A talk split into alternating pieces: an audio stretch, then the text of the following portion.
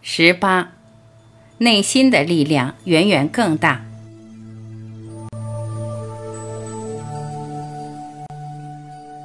我透过全部生命系列的作品，用了相当多的比喻来表达本来表达不出来的观念，包括这本书的书名《短路》所想表达的，既是没办法表达、不需要表达，也是不可能描述的。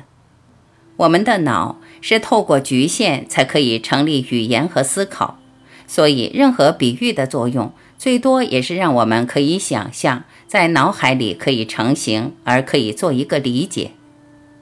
这本书前面提到的螺旋场，甚至我在神圣的你提过的圆满场一样，还是比喻。不过，因为这个观念太重要，我在这里想再用另一个比喻来贯通这本书想表达的。我用《时间的陷阱》这本书插图出现过的龙来表达我们生命最原始的力量。也代表我们的生命场，或说生命的螺旋场。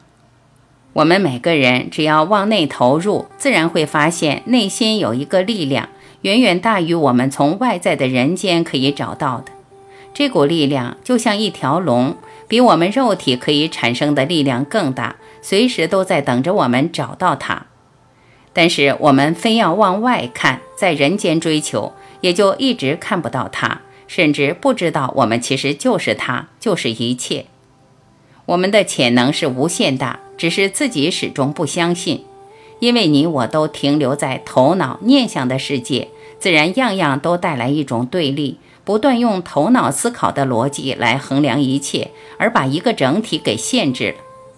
偶尔透过全部生命系列带出来的练习，或你个人的练习，我们偶尔可以看到内心的这条龙。而稍微体会到什么是人生的无常，也知道这条龙或我们的内心是永恒，随时在等着我们。这种突然的看到，带给我们一个几乎是脱胎换骨的转变，会让我们不断想追求它。这时候龙就浮出来了，希望我们臣服到它，等着我们跟它合一。但是这样的转变太彻底、太大。要让我们把这一生所累积的知识和价值都丢掉，而我们不可能就此彻底断绝小我，自然会提出抵抗。最彻底的抵抗也只是我们随时回到人间就把它忘记了。表面好像都懂，但是一回到人间处理事，也就忘记领悟，回到无名。然而我们同时又知道，这个内心的力量是无限大。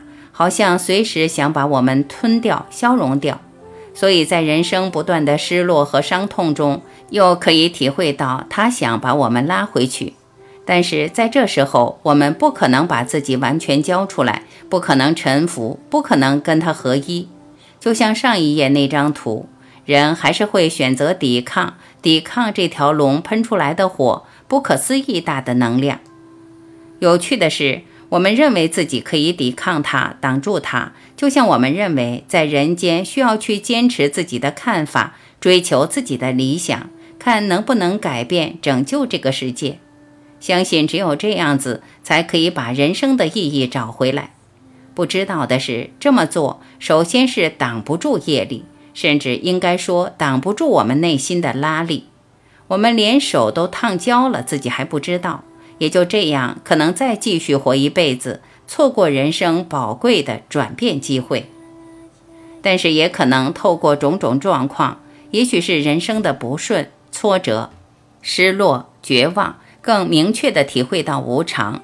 我们不断想起他，想起内心的力量，想起这条龙，而想跟他接触，想臣服于他，也就发现它其实就变成我们最宝贵的一个工具。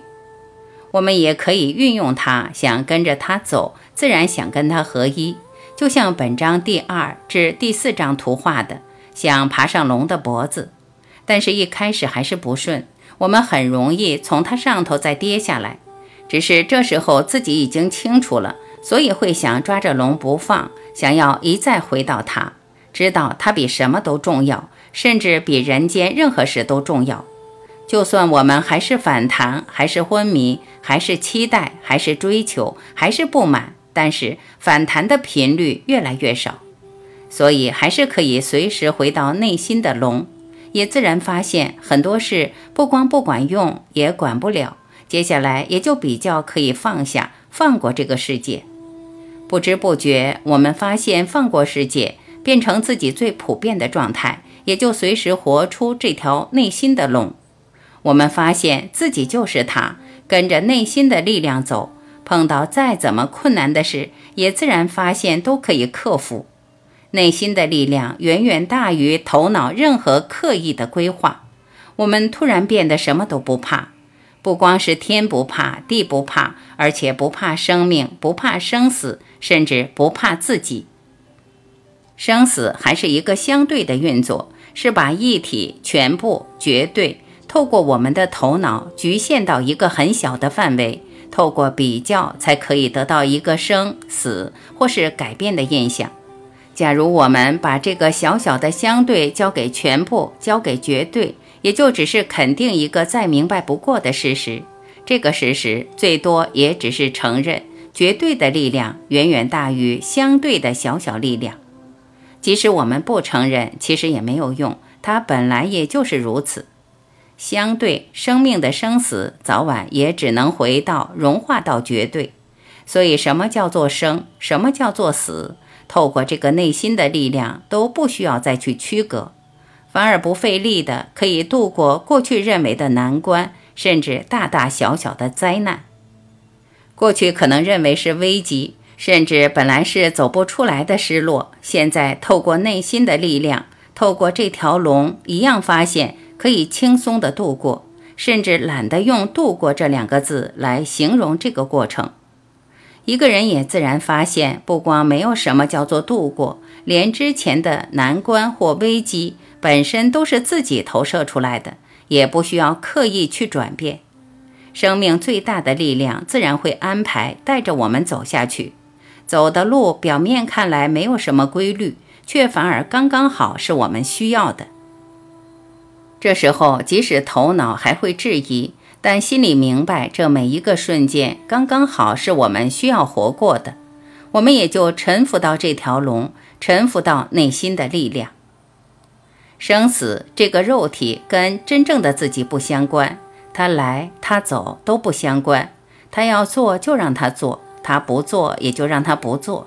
这一来，一个人自然可以放过小我，不需要责备他，不需要批评他，不需要刻意转变，不需要培养他，甚至也不需要否定他。他存在或不存在，跟我们真正的自己一点都不相关。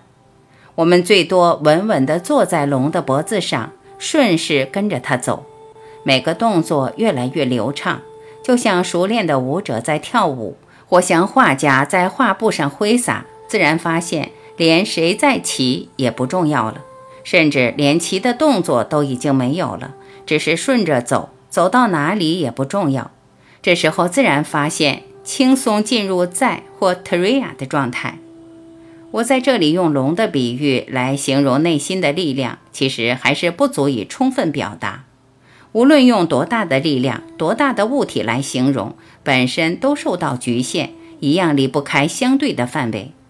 其实比较贴近的表达是空，只有空不可能被任何东西限制，而它含着全部的潜能，而空就是我们的本性。但是讲到空，我们头脑很难想象，所以我还是用龙来表达内心的力量，或是生命的全部潜能。接下来不知不觉，我们自然会发现，连过去所认定的一切，包括这个小我、这条龙、这个宇宙世界，全部不存在，都是大幻觉。其实什么都没有，连这些图画的天空都没有，没有一个现象存在。过去存在最多只是对头脑存在。假如没有头脑，当然也没有一个东西可能存在。这时候，一个人自然活出全部的自由，连一个影子都不想留下来，连一个足迹别人也找不到。他跟这个人间已经完全不相关。但是因为在人间还是有一个过去带来的身体，透过这个身体，有时候舍不得看到周边的无名。所以还是会透过这个体自然做一点善事，希望大家都可以体会到真实。做完了也就可以摆到旁边，倒不会想留下一个法或一套法门，因为法本身还是离不开相对的范围，也离不开头脑的运作，所以最多也只是一个妄想。最后只有平安，而且是平安到底，甚至连涅槃这两个字都变成多余。沉默也是多余，欢喜大爱更是多余，在一体一切还是多余。这么说，接下来还有什么可谈的？